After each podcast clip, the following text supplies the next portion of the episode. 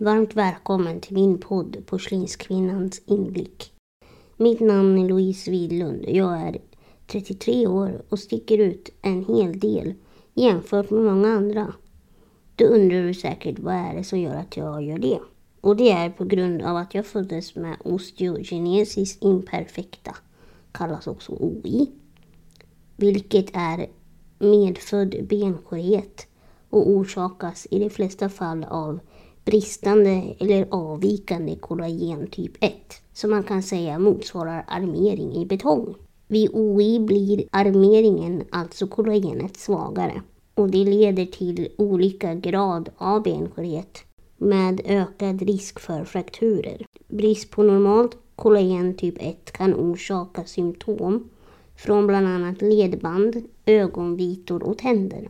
Sjukdomen kan också ge hörselnedsättning eller dövhet. Jag har lite grann av det där. Ehm, mina ögonvitor är lite blåaktiga, för det är ett tecken på att man har O I. Och sen har jag nedsatt hörsel på ena örat. Många har på två öron, men jag har på ett. Och personer med typ ett har den lindrigaste och vanligaste formen.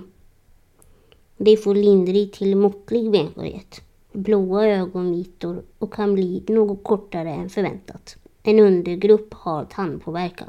Typ två är den svåraste formen. Barnen överlever inte spädbarnstiden på grund av underutvecklade lungor och fler än hälften dör redan före födseln. Typ tre, som jag har, är den näst svåraste formen. Barn överlever men har många frakturer. Skelettet är mjukt och de långa skelettdelarna i armar och ben blir böjda. När jag föddes så såg båda mina smalben ut som två böjda bananer.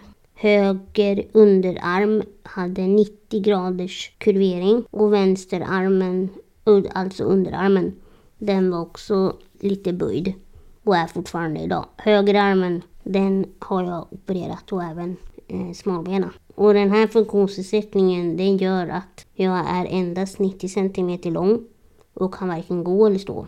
Jag tar mig fram med en perronbil som jag har kört sedan jag var två och ett halvt år, så jag vet vad jag gör om jag säger så.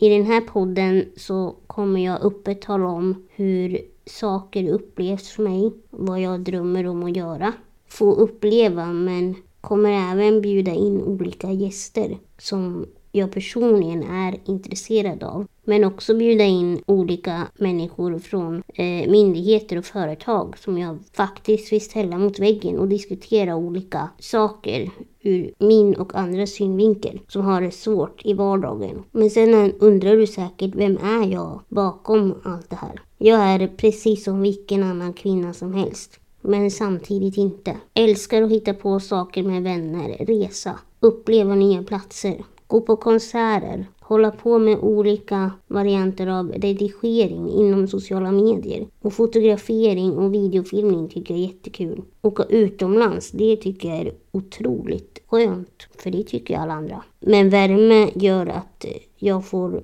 mycket mindre smärta i kroppen än när det är kallt, för då får jag extra ont. Och jag gillar ju att testa på nya saker som alla andra gör också. Men benskörheten gör ju självklart att jag hindras från att göra mycket som jag innerst inne skulle vilja kunna göra. Men då blir mitt fokus att inte tänka åt det hållet, utan istället fokusera på vad jag faktiskt klarar av och vad jag har åstadkommit hittills i livet, vilket är väldigt mycket. Hittills i livet har jag gjort väldigt mycket. Jag har ju gått i skola precis som alla andra. Jag har gått gymnasiet precis som alla andra.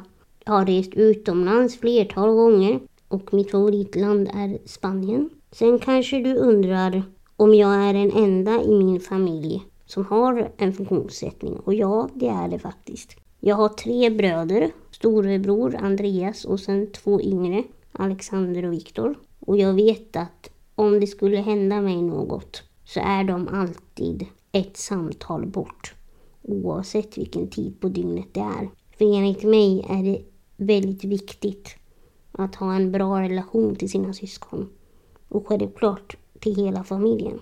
Tyvärr är det ju många som inte har det, som jag är medveten om. Men om man har det ska man verkligen ta tillvara på den. För i hela mitt liv kommer jag alltid behöva någon vid min sida. Och därav är det viktigt, tycker jag, att ha relation. I hela mitt liv kommer jag alltid behöva någon vid min sida. Därav är det viktigt att ha nära relation till en del personer. Och för mig är det ju bland annat brorsorna. Och jag har ju självklart nära relation till mina föräldrar också. Jag hoppas verkligen att du kommer vilja följa mig genom denna podcastresa. Och sen får du även följa mig på mina sociala medier. Jag är extremt tacksam över att du lyssnade på detta korta första avsnitt. Och sen hoppas jag att vi hörs nästa gång igen.